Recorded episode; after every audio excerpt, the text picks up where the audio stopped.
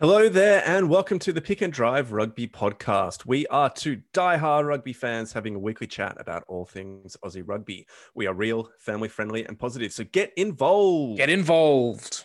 I'm Ando, with me is Mitch, and it has been a pretty interesting week and an even more interesting weekend. How have you been, Mitch? Yeah, been good this week. Uh, got out to the game at Bankwest over the weekend, and um, wasn't really the result I was after or the game I was after either. So um, lots to talk about in regards to that. But um, yeah, bit of a bad. How was it out at Bankwest? Fan. Did he get rained on?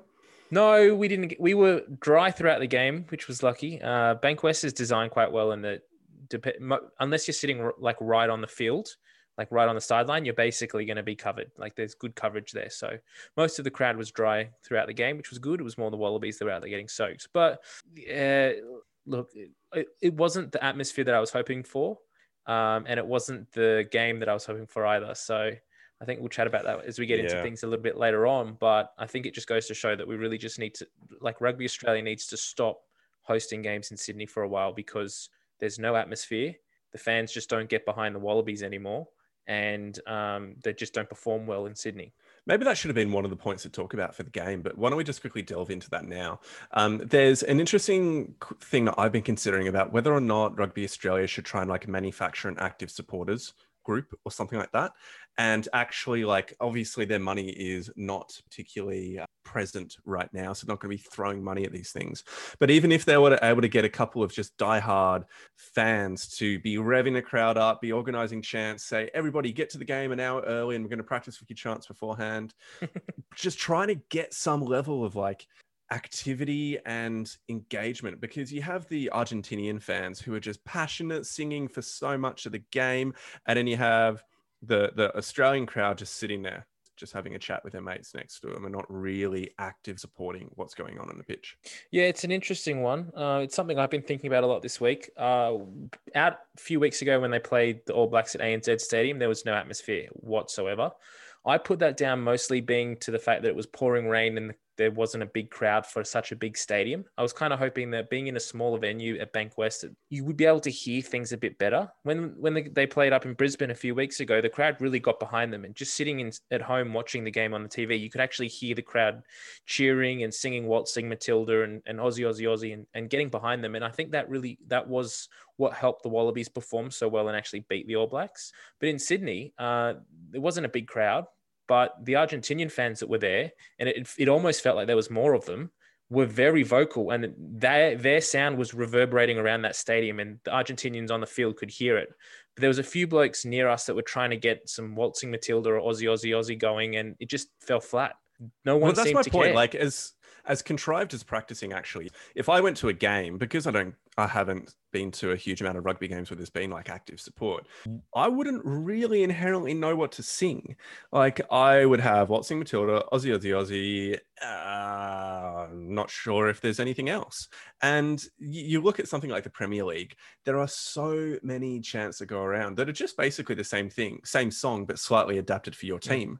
And i don't see why there isn't some work done by uh, maybe a supporters group or Rugby Australia to just pay someone like two hours a week for like a month to come up with this stuff. It's not that hard to be coming up with some basically something that's going to be helping to create more of an atmosphere at the game. But yeah, but I, I just I, I, also feel that there's just, just there's no interest in in the Sydney market at the moment. There's too many sports on.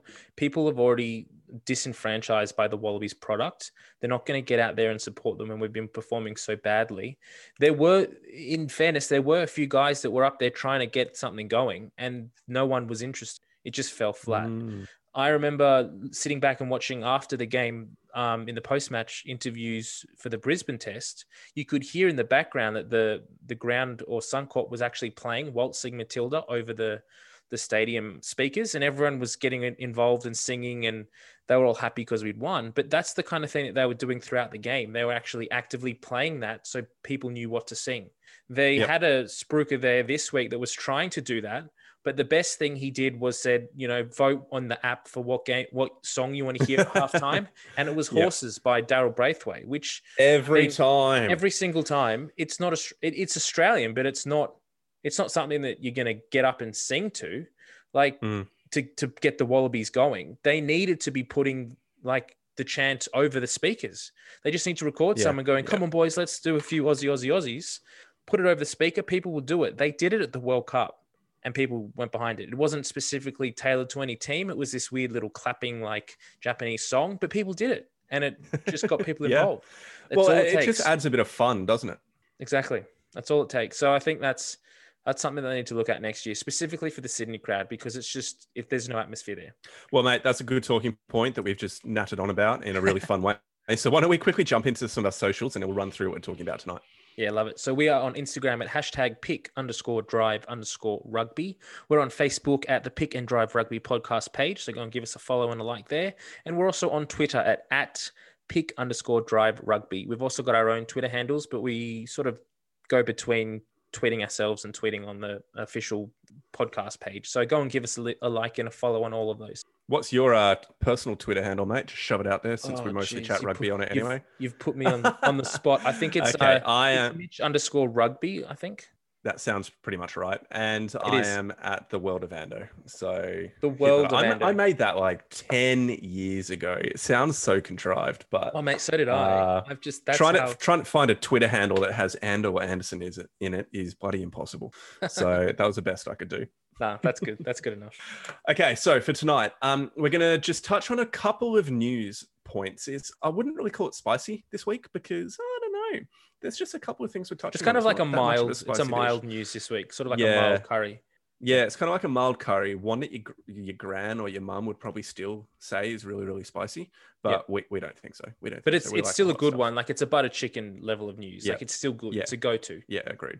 Yeah. Um, now, once we've done that, we're going to head into the main course of the evening, which is the Bledisloe Cup Game Six review. Before we hit up a couple of listener questions at the end.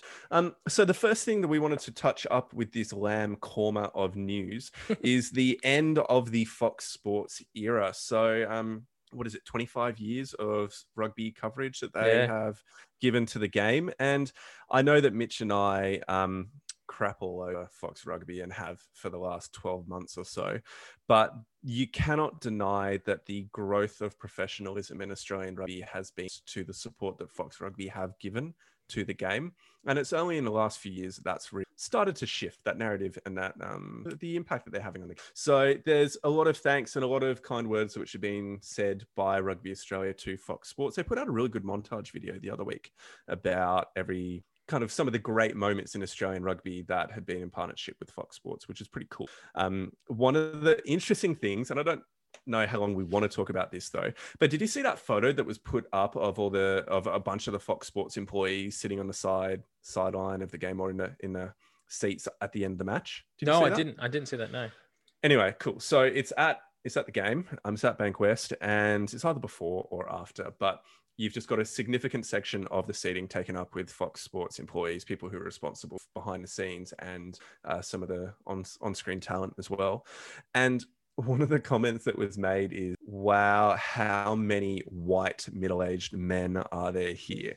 Um, the the diversity card was definitely not being played at any point throughout there, and it's it's an interesting point to look at and go, is is that something that can change? Yes, in my mind, it's it's pretty obvious. Um, and then is it something that should change? In my mind, again, yes. I, I, I think it's pretty obvious. Rugby is an incredibly diverse game, and I don't think that you're going to be drawing in or even really um, uh, having young kids look at these people who are who they don't have any identification with. When you look at the actual Australian, the Wallabies, how many players are of Pacific Islander heritage? Close to, if not more, more than 50%.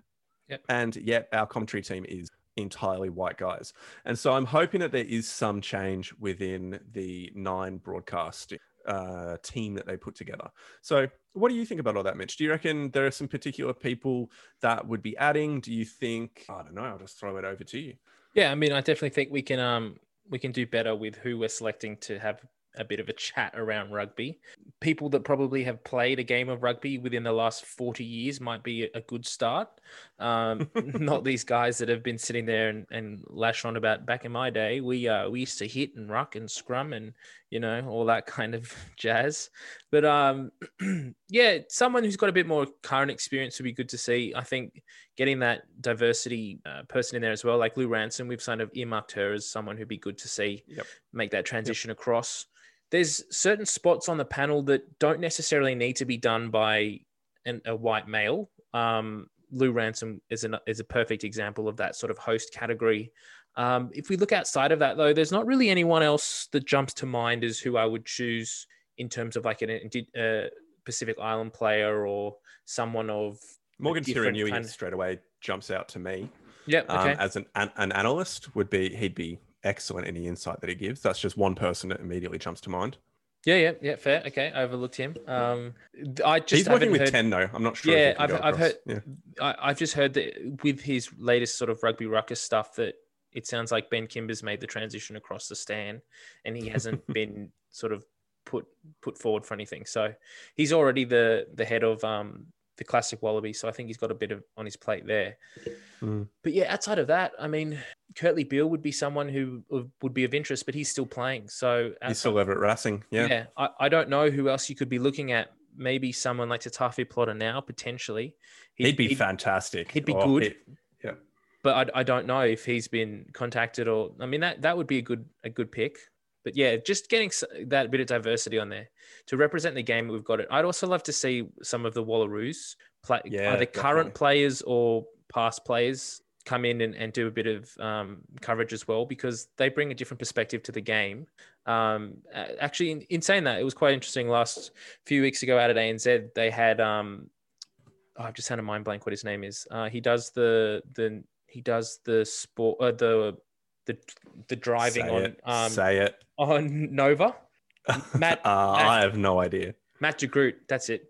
He Okay, was the yep. he's the MC that does has been doing all the stuff at the stadiums in Sydney this year.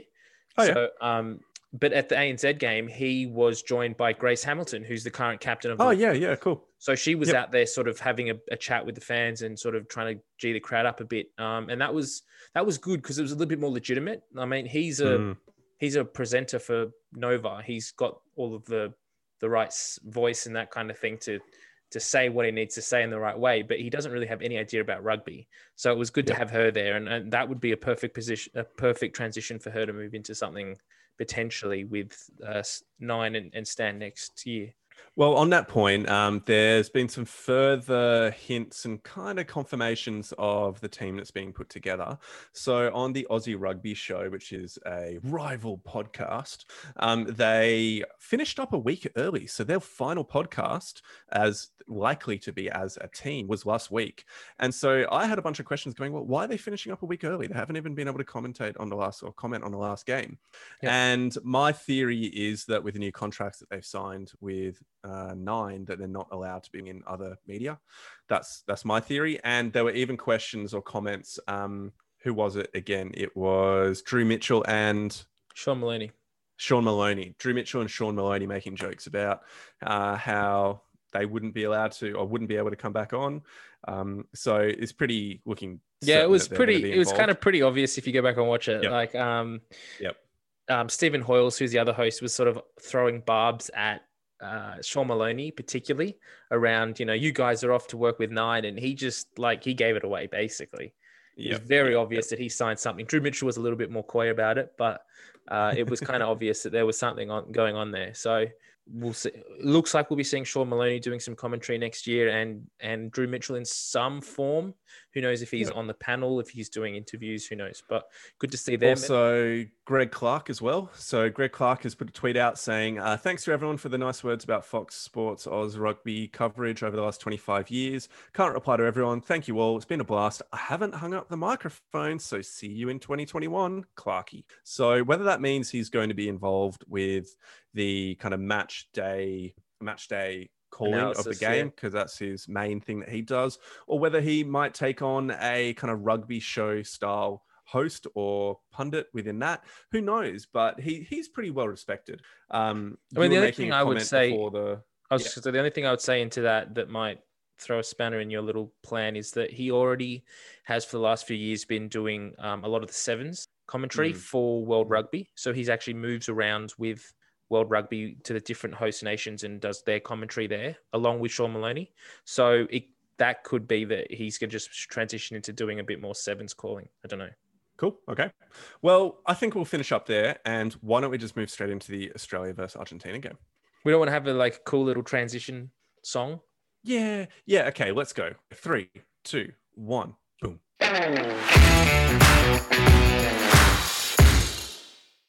Okay, let's talk about the final game of rugby for Australia for 2020.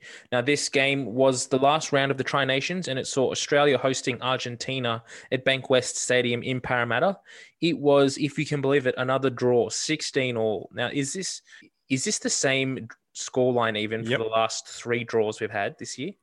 Uh, I can't remember what 16 the all. New Zealand draw The. New Was Zealand that- one was 16 all. Then yes. but- yes. Yes, so I think we've drawn three times this year, and all of them have been by the same margin. So that's um that's pretty crazy.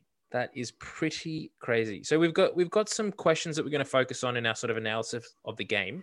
Um, should I run through them all first, Ando, or should we just get into it as we get to it? Yeah. Yeah. Let's quickly run through it and then jump in. All right. So the first one we're going to talk around the anthem. So if you haven't seen the game, we definitely recommend you get out there and have a look at the anthem because um, it was phenomenal. But we'll chat about that. So the question is, who was this the best Australian national anthem we've ever seen? Second question is, who will be happy with the result, Australia or Argentina? Will Australia ever learn to take the three or just take the points? Were the cards issued in the game justified? And what has to change moving forward for the Wallabies? Now, I just want to say one thing before we do dive right into the game. There is a few things that we could potentially talk about around the Wallabies team selections, captaincy, that kind of thing. Uh, next week, we're going to have another pod. We're going to do our review of the Tri Nations tournament as a kind of whole. We'll look at all three teams and how they went and that kind of thing. Maybe even look towards 2021 and what needs to change for each team, that kind of thing. So a lot of that kind of analysis will be next week. So we're going to focus mostly just on this game and the Wallabies' performance, um, but we will get into those broader categories sort of next week. We may touch on them briefly in this one, but don't worry if we don't get to everything. We'll cover it next week. All right, that's enough. Let's get into it. So Ando, was this the best Australian national anthem we've or you've ever seen? Yes, because our national anthem inherently sucks. and I think anything that makes it more significant and meaningful is a good thing. So you look at the Irish national anthem, you look at the New Zealand or the Argentinian anthem or the American anthem, and in their own ways, they have uh, some energy, they have some heart, they have some something that kind of unites people. But the Australian national anthem is in my mind, boring as poop. Dull. And so I just yeah, say just I would dull. say dull. Yeah. Oh, it's dull. And so having this moment with Olivia Fox from Newtown Performing Arts um, singing in the Eora language was, in my mind, both symbolically meaningful, but also just a, a really significant step by the Wallabies for actually trying to put First Nations people in their kind of rightful place within the sporting landscape as well. Um, because the Wallabies as a team are so diverse, um, the participation of Indigenous Australians hasn't been incredibly numerous. I think I was reading that there's been 14 Indigenous players Yep. that have played across the history of the Wallabies. Yep. Kurtley Beale being the most recent one. So that's not a huge number, unlike in some other sports such as AFL, which has a and, and NRL, which have really high um, participation rates. But I just think it was really, really significant, very well done. And I would love to see it be something that continues by the Wallabies and even gets adopted by other uh, sports as well. Yeah, no, I thought I found it very moving being out there at the game. Um, I knew that they were going to do this. They had sort of made it public that this was what they were planning, particularly in the fact that they were wearing their Indigenous jerseys. But um, I didn't realize that the Wallabies themselves would be so into it. So I was out at the game and I was wa- out there singing the anthem along. Um, but watching the Wallabies perform it, they were like belting out. They all knew the words, and I I was really really proud of that. Like not only are they performing the the Indigenous version of the anthem, they've actually learnt the words as well, and they were singing it. Like Brandon Paenga-Amosa was belting it out even louder than he was belting out the English version. So I just found that very moving, um, and I think that's just it's such a good step forward for the Wallabies. I, f- I feel like they missed that chance the first time we wore this Indigenous kit earlier this year.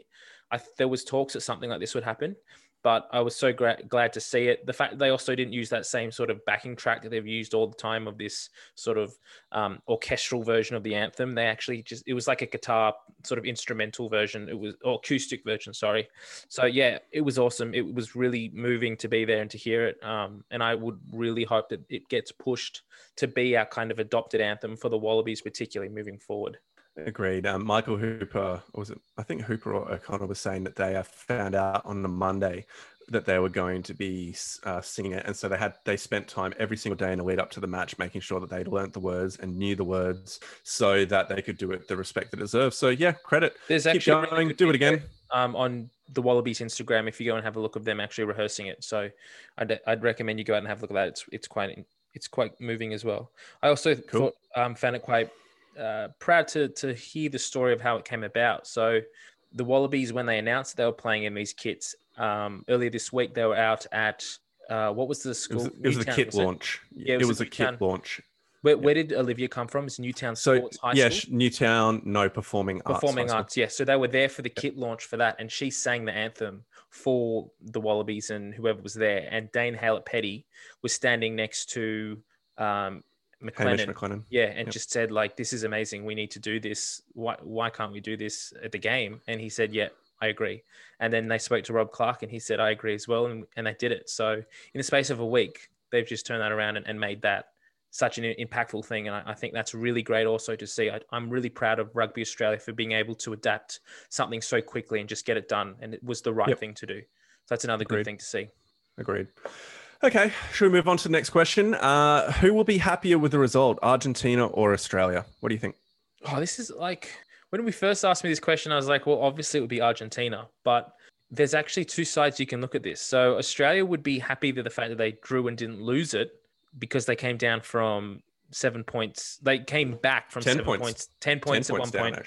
Um, so they were they were trailing for most of the game the scoreboard. So in some ways, you could say Australia would be happy they didn't lose it, although they did have Reece Hodge did have that shot at full time.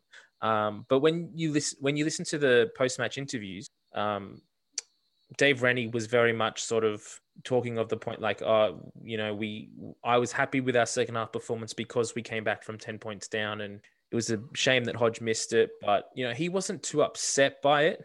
Whereas Ledesma said, I, I really felt like the boys deserved to win this one. So for them, I can see Argentina will be upset that they didn't win the game, but also just, I think, happy with the performance that they put in and the fact that that result actually meant that they came second in the tournament and we came third.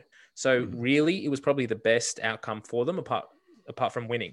And I mean, realistically, the the position on the ladder wasn't going to change anyway, um, beyond second or third. So no, it wouldn't. But yeah. it would have meant that Australia would have finished second if we had got that kick. Yeah, correct. And they would correct. have come third. Yeah.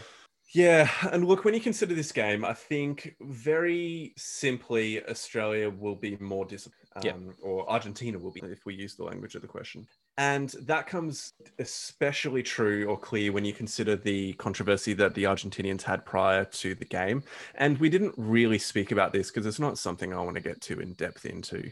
Um, but if you're unaware, three significant players when the Argentinian team, particularly Pablo Matera, the captain, were stood down by um, the UAR, so Argentinian rugby, because of very, very racist tweets, which were discovered on their Twitter profiles from what was it about eight years ago, yeah, eight nine years ago, um, when they were much much younger men. Um, they have subsequently been reinstated into the team, although they weren't allowed to play, but they were back in the squad uh, on the weekend. So Matera was with the squad, just didn't play, and um, it's it's very very touchy and controversial waters. But and we don't really want to go into that right now. But my point in that was that would have been so disruptive and so um, unsettling for the team. So for them to actually be able to still rally together and put in a very strong defensive effort with one very well worked try speaks volumes to how far they have come as a team and what Mario Ledesma is doing for them. I mean, I, I agree kind of with what you're saying. Like going into the game, I think they would have been happy to take take a draw and not to lose to Australia. But if you look at the way the game actually played out, I think they would be disappointed with the result because at halftime they were up 13 to, th- to 3 uh, well, 13 6, sorry. Um, so they had a fairly decent lead and they put on some more points early in the second half as well. So they got up to 16 9 in the 60th minute. Um, so I feel like they they had the potential to to they would have wanted to see this game out as a victory, not as a draw. Um, so I, I feel like they would be disappointed with the draw not to actually get the victory. Yeah. Look, so I think as much as we wish that, that there were more positives that we could take out of this game for Australia. Undoubtedly, Argentina are going to be happier with this result. I'm not yep. saying they're going to be over the moon because they'll have been wanting to push for the win regardless. But considering, like we've mentioned, all the challenges that they faced to even yeah. take part in this tournament, the fact that they can come away with a draw at the end of this and finish second overall is uh, very, very deserving for them. Um, the third question we had is Will Australia ever learn to take the three? So, the reason why I created this question was because I was just so incredibly frustrated at the fact that on a night where weather impacted the continuity of the play, and where we were so well aware of the Argentinian defense strength that they were putting on display, and they'd shown when we previously played them, turning down kickable penalties to go for the corner. And I just, it's really calling me to, causing me to question the decision making of Michael Hooper as a captain, which I feel dirty saying, but I'm saying it anyway. I, I just I don't agree with the repeated turning down of penalty kicks. Argentina showed that you can beat New Zealand by kicking penalties.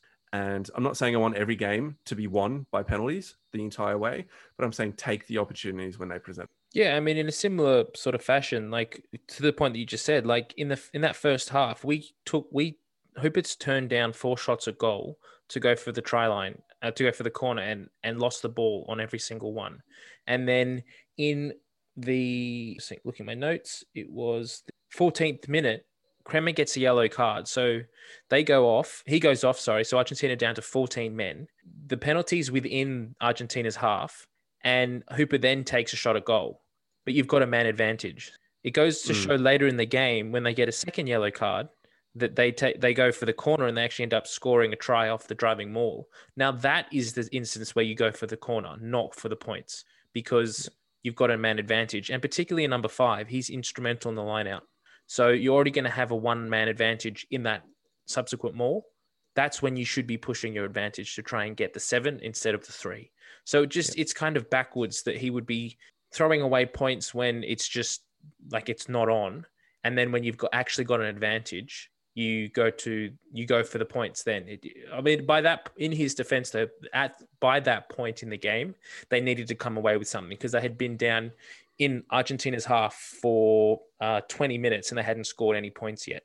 So I can see why he took those points at that time. But yeah, it's just, it makes, it does make you question the Wallabies setup and game plan. Yep. And that's, that's the one of the big problems that I found throughout the match was it seemed to be, and it's something that we've seen over the last couple of weeks, that our players just aren't executing properly. Like you saw in the second half, that a smart tactical kicking game turned things around for the Wallabies and they're able to call back from being 10 points down based on the back of smart kicking. Why aren't you doing this in the first half? Why do you need to go into the sheds and have the coaches tell you what to do in order to be able to change your game plan? I mean, there are enough breaks throughout the game where like glorified water boys, i.e., the attack coaches, are coming onto the field and talking to the players. Why isn't the message getting across? Or if, if it is getting to the players, why aren't they executing on it during the halves? Why do they need to wait for the first half to be over for that specifically to be communicated? I just, yeah, exactly. I'm really struggling with the current Wallabies and the way in which they, but like aren't executing on a game plan. But then I guess what we're seeing is the lack of continuity and composure from a team that has lost their two most experienced playmakers, and this was O'Connor's first game back from a pretty lengthy injury. So it's, I don't know. I'm just frustrated. I'm not sure if that's coming across. oh, it's coming across. But you're not alone. I think everyone's currently feeling this at the moment. Like no one would say that this has been the Wallabies um, that we were expecting from this mm. sort of tournament. They started off so well. They drew with the All Blacks in the first game of the year, and everyone was so sort of hyped up and thought, oh no, you know, they played so well. They played with passion and desire and they were executing things really well. This is the side that we've been waiting for for the last sort of 10 years, really. And um, it just kind of went nowhere. They never really expanded beyond that. It's, uh, look, I don't know what else to say. Otherwise, I'm just going to start whinging, and we don't want that to happen. So I think, uh, you know what? If we actually answer the question, will Australia ever learn to take the three? I think yes, we will. I think we will learn to take the three. I mean- Um, I think that Rennie and the coaching staff have enough IQ and rugby intelligence between them that they're going to thrash it into the players over the course of the next Super AU season, or at least um, when they next get the squad back together. I mean, my question comes down to, and I, we don't, we're obviously not going to have an answer to this because only probably Dave Rennie or Michael Hooper could answer this question. But is is Michael Hooper's approach personal? Is it something that he's doing? He thinks it's the best option to go for the corner, not go for the points, or is Dave Rennie telling him to back yourself for the first few and then let's go for the points after that? Because Mm. he did go for the first four, and then he realized that it wasn't happening, so he he turned around and he started to take the points when they were on offer, and that's how he clawed the points back. So I don't know whether it's something that Michael Hooper's being told to do or it's something that he's inherently doing. We do know that he is the kind of player that wants to score tries. He wants to score the more points, and he will back that. We've seen that at, in his captaincy through the Waratahs. Um, and so, yeah, but at the same time, when the penalties were called, you could see James O'Connor was kind of looking at the posts and Hodge was walking in to take the shot and Hooper's pointed to the corner. So that makes me think that it is actually Hooper and it's not a coach thing. But again, we don't really know the answer to that. Yep. Well, the fourth question we have uh, were the cards justified? So this game saw four cards three yellow, one red. So the first one was Marcos Kremer for No, his clean out on. Two yellow, one uh, red, wasn't it?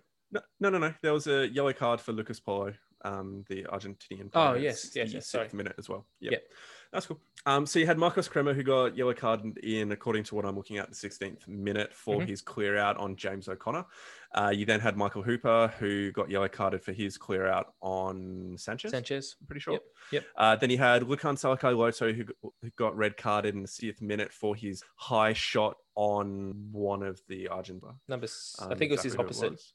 Okay, cool. Um, and then Lucas Paulos, uh, Paulos also got yellow card in the 60th minute as well. I can't remember that specific instance though. Um, so look, I think through all of these penalties, they're pretty they're pretty tough. Kremers was fairly harsh in my mind, but as soon as Kremers was given a yellow, then Hoopers had to be given a yellow as well.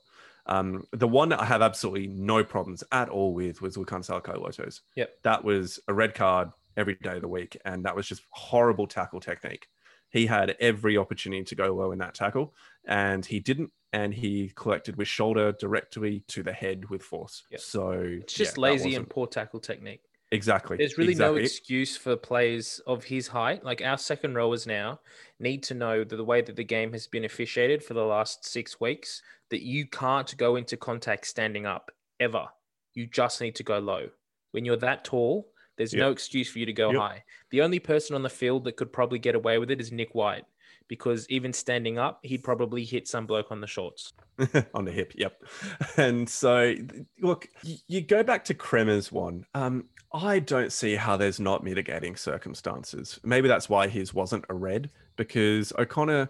It's, it's like somewhat broken play, and O'Connor steps to the side right before the contact happens, ducks down, and Kremer kind of falls slightly on top of him, but cops him in the head as well. Doesn't really wrap the arms, but it's all just weird broken play. I just no, I thought that the TMO was pushing um, Gardner to give the yellow. I I actually think he was pushing him to give a red. Kept interjecting, going, "Oh, there was contact to the head, contact to the I head." mean, there was contact to the head. That was the first thing. Um, Mm, So if I look at both of these breakdowns, they they're actually they're similar but they're different. So the first one for me is a yellow card, and I'm not just saying that because I'm a Wallaby supporter and and I would just want to see the opposition get yellow cards, but he does he act he um he cocks his shoulder. He doesn't make an attempt to wrap. yeah, yep, So that in of itself is is the mitigating factor in that instance. So he's ch- it's a shoulder charge. So he's shoulder charged into the ruck and he's made contact with O'Connor's head. He's lucky that O'Connor had sort of fallen forward and where he hit him was sort of the back of his neck, sort of on the collar of his jersey, and it wasn't direct contact to the head. Because if it was, it would have been a red card. For me, Michael Hooper's one is different in that Michael Hooper has made a wrap. Michael Hooper hasn't gone high, and he's just cleaned out as a normal in his normal sort of pattern as, as a clean out would. He's even gone low. So he's actually yep. lower than normal body height in that contact. The issue was that Sanchez was his head, he was in that he was kind of like in Pocock's pilfer position, but he hadn't he didn't have the the strong stance to be able to withhold the hit. So he was it was unfortunate that Hooper ended up hitting him in the um, in the head, and he did. I, I'm not. I can't say that he didn't make contact with his head, but the the issue was that for me, the way that the two were um, refereed was that Angus Gardner said to Michael Hooper as he was giving him the other card, he said it's sim- it's it's the same as the previous one, when in actual fact it wasn't, because for me the determining factor for the yellow card in the first one was the fact that it was a shoulder charge. That's yeah, the that's I, the penalty offense then. And Michael Hooper's wasn't a shoulder charge; it was just a clean out. Now, World Rugby has to do something around their interpretation of the rules because you can't always put the onus on the tackler to pull out in an instance like that. Michael Hooper didn't have any intention to hit Sanchez in the head, but Sanchez has to do something different. Like the, the defending player has to be able to support themselves in a way that they're not going to get their head into uh, contact. There needs to be onus on the defending player as well. I don't think it can be all up so to a couple the of um, player there. Yep, I've got a couple of facts I want to put in, not facts, um, quote that I want to bring in to to kind of further what we're saying here. Okay, yeah. so the first one is from Michael Hooper in the press conference after the game, where they, he's directly asked about the penalty and he uh, the yellow card, and he said the same thing as to what you're saying here. Is that well, he didn't see them as being the same. He saw one being with a cocked arm and one where he was definitely trying to wrap. Yep. Um, and here is a direct quote. I've got to work out how I can clean him out in that position when he's trying to pilfer the ball. So he, he, he doesn't blame the referee entirely, but there's subtext to what he's saying there. Yeah. There's subtext of what am I meant to do when his head is down low exactly in the way and I'm getting down low trying to clear him out and there's nothing else I can hit. Um, wh- now I want to quote directly from the law book, law 15.3. Okay. Players involved in all stages of the ruck must have their heads and shoulders no lower than their. So Sanchez undoubtedly has his head lower than his hips there because he's leaning forward over the ball, trying to pilfer it out. So yep. it actually should be a free kick against him if we're going by the interp- by by the written law. Yep. But the game has been interpreting it very differently for a while. And you can look at David Pocock, Pocock who we idolized within Australian rugby. He was a horrible uh, proponent of this. His head would always be lower. Um, and but so the, in the in those instances, the reason that Pocock didn't get more penalties in this instance was because he had the core stability to be able to withhold that hit. So yeah, oftentimes yeah. the players would come through and hit Pocock in the same position, but because he's so strong over the ball, he would just stay on it, and it would they they would end up sort of riding over the back of him, and it would be play on. The instance here was that Sanchez sort of took the hit and then dived backwards and sort of rolled around a little bit like a, as a back getting destroyed by a forward. Yeah, exactly. Yep. I mean, the only the only last the only thing I just want to say about this is that World Rugby and they they do have a review uh, coming up next week. That they're going to look at sort of the game at the moment and how they can officiate things differently. But the referees need to take a different approach to these two the two incidences of a breakdown penalty and a high tackle like Lukhan Salakaia-Loto. They yep. can't be viewed the same the same way. And in this game, they actually were. So if you look at the framework, they're going through where was contact made, where was it like he's hit its shoulder to head, if they're looking at both of these instances exactly the same, it's unfair to do so because I, I would say, in my opinion, that Lukhan Salakaia-Loto is guilty of doing that tackle because he's gone high. So he he's clearly made no effort to drop lower. Whereas Michael Hooper has made every possible. I, I can't see anything that Michael Hooper can do differently apart from just not committing to that breakdown. Um, yep. That's going to stop. He can't do anything differently to not have that result. Or coming in at an angle, or crocodile rolling him, both of which aren't legal. Well, I mean, you could so, also argue that um, Sanchez came in illegally to that breakdown because he sort of waddled into the side and then came at it. But regardless, like I understand, like player welfare and safety is the biggest issue here. I think they need to make I don't I don't know what they do. I really don't know what they do because in that instance you do need to protect that player because he could have been seriously hurt. He could have had a neck injury from that kind of hit, but Michael Hooper hasn't done anything technically illegal either. Yep. So I don't what they do. yeah. I just I That's don't the thing. Like the players need. Yeah, I don't know exactly what to do in this situation, but I just feel for Hooper there because I don't believe that's his fault no. at all. I believe he's shown pretty decent technique. It's just the fact that you've got Sanchez down so low and he's not a big guy. So when someone of Hooper's strength at pace comes and smashes it, he could well get hurt. But if it's a if you have a prop over the ball, you're not going to be talking about this. Exactly. This isn't going to be an issue. I mean, I guess Um, the only but- thing we would say is that you need to referee it a little like better in that you should be able to say that Michael Hooper hasn't actually done anything illegal here. Whereas Mm. the and just saying that this one looks like the previous one is actually wrong because the foul play from the previous one was the fact that it was a cock shoulder. Yeah. So and and that's just that's how they they reviewed this whole situation incorrectly. Yeah, I Should mean, have look, been a penalty being- for me at all. That like should have been the Yeah. penalty and play on. Well, why don't we keep on moving forward then? Um, anything else? Oh, do you want to say anything about Sakai Loto's one, or do you think we've covered that enough? No, as, as I said, it was his his responsibility to get low. He's Yep. that tall. It's just it's laziness, and it was similar to um, I've just had a mind blank. Six from Kremer? no our six that got the red card previously. The Waratahs. Oh, uh, Swinton. Swinton. It's exactly the same thing. He's just gone into the contact standing up, and there's Yep. no excuse for that being that player of that height. You're always going to get called for it. So Yep.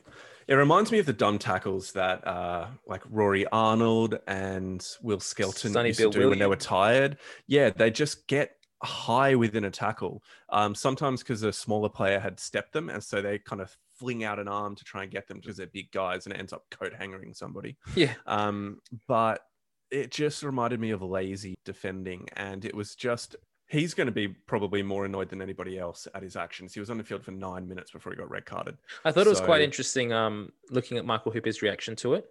So Yeah. Angus Gardner has gone through the whole review with the, the TMO and he said, okay, it's red. So he's called him over and he said, Michael, and Michael's over leading a huddle of the Wa- Wallabies players. He's like, Michael, Michael, he called him three times. And Hooper kind of just turned around and sort of cocked an ear out, but didn't move away from the huddle. And he's Yeah. just so Angus is just like, okay, well, I'm carrying on. He's like, you've gone red, you've gone high, you made contact. It's a red. And then that was Yeah. it. And you just walked off. And Michael Hooper was like, he knew it was going to happen. Yeah, yeah. So that's why he's like, well, I'm not going to waste time. Yeah, it's know, like, why do I have to walk over there for you the to tell me that it's a red? I know. I'm not. I'm not arguing. Yep, yep. Uh, anyway, okay, let's keep going. I have enough talking about cards. So, what has to change moving forward? Uh, to start this conversation, I want to quote from Dave Rennie in his post match press conference. And it's a very insightful quote. So, let me enlighten you. We've got to turn pressure into points. Wow. That is an amazing, amazing piece of insight. And the, It's almost most like I said last week. We just need to score more points than the opposition, and that's how we'll win. I know, and- and it, and it's just like um, he is unraveling the magic of rugby. You've got to sp- score more points than the other sp- sports ball team. But the frustrating thing is, this is a repeated sin that the Wallabies have been committing. It's it's something that they keep on doing. Is that they are not effective at the conversion of their chances. And maybe we need to get like Brendan Shields on a podcast who does rugby ecology or something like that, and get him on to talk about the conversion of attacking opportunities into points or look at the statistics of it. But it's just so challenging, like we spoke about earlier with the take the three question, that we continually, game after game, are just through basic errors or choosing not to take penalty kicks, missing opportunities for us to be applying scoreboard pressure. And so we're continually having to chase the game. Uh, the thing that one other thing that I think needs to change is I'm not so sold on Jordan Petaia. But at the end Yeah. of this series, I've come by the end him. of this series, I'm not uh, as as hot for him as I was before. Yeah, I um I was already kind of on the fence of Petaia initially. Like I knew that he had he'd been talked up a lot from Reds fans and that they were saying that he had the potential to be a game breaker, kind of like Kurtley Beale had been in the past. But I just hadn't seen enough from him. And and my view was that he was too injury prone. I guess the only good thing we can say is that he's made it through what three games now without getting any significant injury. But Mm. he just showed in this game that he's not ready for this level yet. That he made poor decisions so many times, which cost us cost us possession, but cost us scoring opportunities. So he'd make a break, and instead of looking for the offload, he'd put a little chip through, but not to the right where he had a player right on his hip that was making ground, sort of to the left, and it would dribble over the the sideline. It just it looked like he didn't know what he was meant to be doing, and that he was just sort of told to go out there, make breaks, and score tries. That's what it kind of Yeah. looked like. I, I also struggled with his lack of um, ball security as well. The amount of times he drops the ball is just frustrating. His ball retention is really, really poor. Um, but saying He's not that, the only one are- in this game. There No, was no, some, no. There was some really, really poor um, ball retention by the Wallabies in this game. Rob Simmons dropped, I think, every single ball he touched if it wasn't in the line out. And I don't know how he managed to do it. There was one point where I remember in the game that he ran on, he did it like a pick and drive. So he got it off the base of the ruck and ran about two meters forward and got tackled and he dropped it going to ground. He was literally falling onto the ball and he dropped it. Yet Reece Hodge, in the same torrential downpour, was able to go for a high ball with pressure on and still catch it and land and, and still take off. Like, how can you drop the ball that easily? It just doesn't make any Yep. sense to me. Yeah, so we're looking at ball retention as a, a marvelously uh, Catch and Um, hold the ball. analytical. Yeah, actually hold on to the ball. Wow, crazy. Wow, actually take the points and convert pressure into points. These are incredible. But you know what? There's actually, I think I said this last week, in that it's not all doom and gloom for the Wallabies moving forward. I actually think we have the core of a really good team yeah, we do. moving forward. And a lot of these issues are team experience, like team gelling together. Like you Petaia will make better decisions in the future because he will have more experience of bad decisions that he's made. So hopefully he's going to learn from that and adjust his decision making when under pressure. Um, he's going to have another full season of Super Rugby ahead of him, likely at the Reds playing 13 it's quite possible that you'll have Paisami at 12 and Petaia at 13, with Hamish Stewart either at 15 or as a utility back on the bench as cover. Um, it wouldn't surprise me if we see that. And that, with an extra season under their belt, I think the Wallabies are going to be on an upwards trend next year. But there's just been these moments of frustration, which is characterized by young and inexperienced teams. Yeah, I think for me, the biggest issue with the Wallabies at the moment is their back line. Um, I think Mm. our forward pack's quite set, and I was fairly impressed with the forwards for this game. They did what they needed to do. Tupou came on and, and got a penalty in his first scrum, which I thought was amazing, and I was hoping he'd do that for the rest of the game, but he didn't quite seem to be able to get the hit on his opposition. Um, but yeah, the the back line just I, we've been hit really badly by To'omua's injury. I think if Mm. we had James O'Connor and Tamua throughout this campaign together consistently at 10 and 12, things would have been different. But we've had to play players out of position. We've had to blood some players who probably aren't quite ready yet for test rugby. I mean, Tom Wright played well in his first test, but he I wouldn't say he played well last um, this week. He kicked away possession a little bit that didn't really need to happen. He kind of looked a little bit lost at times. I just think there's some guys in that back line who just aren't quite maybe even old enough to be starting for Australia. I think another season of Super Rugby will really give them um, the confidence that they need and just their game awareness to be able to solidify their spot, back themselves, know what they need to do, and just focus on their job. Where at the moment, we don't, they just seem to be all over the place. And the biggest issue that we had in this sort of tournament, particularly leading up to the, the latter end of it, was that our backline just wasn't able to make ground or make any line breaks. So they would get the ball and then either make contact and, and go to ground, but we weren't sort of we weren't doing anything with the ball. So when we had possession, we didn't go anywhere with it. And I think that is the biggest thing for us moving forward is we actually need to be able to learn how to convert possession into points. Yep, I agree.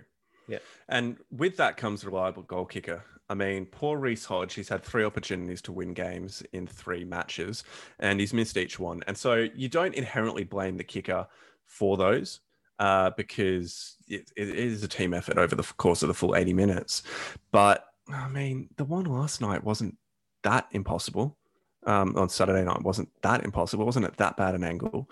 Yeah, he Um, actually had a harder kick for the conversion previously, and he nailed that. Yeah, yeah, exactly. I do. I do think that it's probably mental for him now. Yeah, I think. I so. think in that instance, if some if we're getting a kick to win the game on the final on the bell, Reece Hodge isn't our man because we need someone like Foley who has done it before and was and has Mm. shown that he's able to stay, step up and take that pressure and, and convert it. I, I even think that it's a confidence thing that maybe if Hodge had got that first kick in Bledisloe one this year and we had won against the All Blacks, maybe he would have nailed all of these last three games. But the fact that he missed and then he did it again and then he did it again, poor bloke probably he's not going to be able to convert a penalty um, close in the last probably 10, 15 minutes of a game for the Rebels next year either. Yep. Well, why don't we shift now to our listener questions? We'll wrap up the kind of general chat there because there, there are some questions that. Oh, actually, this is the perfect one. Um, let's let's jump to Hugh Tin- Tyndall's response to us on Twitter. Uh, will Hodge need counselling after the poor bugger goes 0 for 3 in a late game match win penalties? Uh, yeah, he'll need big cuddles. He'll need a lot of back rubs and he'll need to exercise those demons and get them out of his mind. Because I don't know, maybe he needs to speak to James O'Connor about being broken down and reformed as a new man. That's true. Or something That's true. like Maybe that. you need So- to mentor him, take him up onto the, the mountaintop. I don't know. Yeah, what is it? Savior, Savior, Savior World. Save your world. So maybe yeah. Needs to link up with Savior World. But yes, the poor bugger does need some help. and, I will say one uh, thing, and I don't know, it's, it's never really been publicized, and I don't know if the Wallabies actually do this, but I really think that one thing that Australian teams in general have been lacking about in the last few years is just confidence. So I don't Mm. know if they've got some kind of mental coach or A psychologist, a sports psychologist. yeah, psychologist, sports psychologist. That's the word. The mental Yep. coach, the sports psychologist who's working with them to be able to turn those things around, to be able to look at the positives of those situations and go, no, next time that happens, I'm going to be able to to work at my best. Because I'm sure they do. Surely, all major sports organizations. do. you would think would that they would. You would think that they would, being the best of Australian rugby. But it just it's been so many times in the last few years where we get to that final hurdle and we're not able to convert it. We get Yep. so close to getting that one game that's going to get like get the Bledisloe back on track, and we don't seem to be able to convert it against New Zealand. And we've Mm. got too much baggage there. Reece Hodge is now going to have baggage for taking these shots. I just I hope that they've got some professional that's in there working with them that's going to be able to to change this, particularly for these young guys coming through. Mitch Evans asks, "What score would you give the Wallabies' performance overall, and which match best encapsulates encapsulates the season?" We'll save the second part of that que- question for next week, Yeah, for our Uh, review. um, and hopefully we'll be addressing it next week. But uh, Mitch, if you were to say out of ten, Wallaby score for the match on the weekend, For the on the weekend, yeah, yeah, four, Saturday's game, four. four, yeah, I was going to say five, um, four or five, and. I mean, I know we didn't lose, but we also didn't win, and But we also didn't just- play. We just didn't play Yeah. smartly. Like we didn't play to the conditions. Yep, agreed. So I knew it was going to rain. I brought a raincoat. I knew it was going to rain. Surely they knew it was going to rain. Yep. Uh, we also have Mark um, on Twitter who's asked Wallabies best midfield. Is it best to have a playmaker at 12 or specialist crash ball, crash ball option? Is Petaia the best option at 13 or could he be considered at 15 to best suit his talent? Um, look, I think Petaia is going to really benefit from having a full Super Rugby season under his belt again in the coming Super AU, um, as well as playing against Kiwi opposition in the uh, in, in the competition, the Trans Tasman comp that'll be happening after the AU has finished up. Best midfield, I think, has To'omua at 12. Yep. In my mind, the best midfield has To'omua at 12. What do you do with Paisami and Petaia then? I actually think Paisa- Paisami has been better than Jordan Petaia. Yeah. I wasn't the biggest fan of uh, Paisami coming into this series. Yeah. I didn't think he had the passing and kicking game to be a 12. But whilst he hasn't been incredible, he's also just been solid. He's been decent throughout. And I think having him at 13, he is a good crash ball option at 13, but he's also shown that he can develop some more of the handling skills and kicking skills that make me wonder if down the track he could and hear me right with this. I mean, maybe, possibly down the track, he could be someone like Nonu, who starts as a strong physical crash ball presence who develops a wider skill set later throughout his career. I wonder if that's going to be the path that he takes, and I hope it does. Well, it's going to need to Um, grow his hair out first of all. He surely he can do that. I believe in him. Yeah, I think But if you were to select best midfield at this point, discounting injuries, uh, let's just go the 9, 10, 12 axis to start with. Who are you putting there? so does To'omua count or not? Is he out? Everyone, everyone's available. No, Oh, everyone's available. Cool. Yeah. Um. Yeah. For me, nine. Look, it's the one thing I just want to say in regards to this is I was really disappointed that we didn't get to see any Tate McDermott, um, any Mm. of Tate McDermott from this series. I think that he potentially holds a key that's going to unlock the Wallabies a little bit. Um, so I would have liked to see him at nine, but from what we've currently seen, it has to be Nick White. He's the best nine we've got at the moment and the most experienced. So him at nine, James O'Connor at ten, and Matt To'omua at twelve, Yeah, and. Paisami at agree with that. thirteen for me as well. Yeah, and wingers, I mean, you got to keep Koroibete because he's a gun when he's on form. 15 is still a pretty big hole. I agree with putting Hodge there. Um, I think he is a good option at this point in time until someone else kind of stands up to really nail that and claim it as their own. His versatility and boot for touch finders is just too significant to leave out of the team at this point. And he was Uh, like he was solid as a 15. He wasn't Yeah, any worse yeah. than any other 15s we've seen who were out and out 15s. Mm. Yep. So um, he he was as good as Tom Banks and um, yeah, I was actually impressed with him. He was good under the high ball. He kicks better than Dane Haylett-Petty. So for me, I, I actually think he's probably the best 15 we've currently got. Yep. Yeah. I think, yeah, he's at least shown from that performance that he can hold his own in that position, um, which is which is a credit to him. And a lot of people have been calling for him to actually just be a 15. I'd like to see him as the choice at 15 at the Rebels moving forward, and just for the entire season, he's the locked in 15 on unless. I mean, the problem is that Dane Haylett-Petty is the captain. I know, I know. So what do you do? Move Haylett-Petty to the wing? That's probably not going to happen. Just bench So- him ah, and just name someone else. Select a new captain. Yeah. I don't know. I don't know. It's it's rough. So and anyway, select on your other wing? Oh, don't do this to me. Um, I just Come don't on, rate. You're on a roll. Dun- I just don't rate Daugunu as much as a lot of people seem to. Um, I don't know. I genuinely don't know. Tom Wright. I'm yeah, yeah. Tom Wright would probably be it uh, at this point. James Ramm. No, because I haven't seen enough of him at international level. Plus, he only broke Any of him. year. Yeah. Yeah. Well, yeah. Yeah, we I. I'd be sticking with Daugunu. Okay. Yeah. Okay. He's a for me, he's a confidence player. But if we can get a few good touches out of him early, he'll be much better. Like he showed that in Bledisloe one this year. He came onto the field and he did really, really well, and he had a few good early touches. Um, he's kind of like Jack Maddocks in that way that if he gets a few good touches early and, and some good contribution to the team, he can actually play quite well. But if he does a few things sort of off early, then he's kind of gone. Which Yep. hopefully that sports doctor can fix up.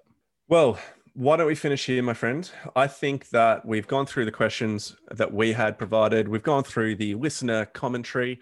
Is there anything you want to touch on before we finish up? No, I think we just look to next week now. So the plan for next week is we're going to look at each of the teams in the Tri Nations, sort of give them a, a review of probably give them similar to what we did tonight, give them a score out of 10 of how we thought their campaign went. Yep. Talk about some of the kind of key players and key moments of the season. Um, and then if you've got any, and we'll go to each single team. So we'll look at the Wallabies, Argentina, and New Zealand individually. And then if you've got any questions you'd like us to talk about, particularly if you're a fan following one of those other teams, it's not the Wallabies. We'd love for you Yep. to send them through, um, and then we'll have we'll be able to answer those questions and and get some of your thoughts around it as well.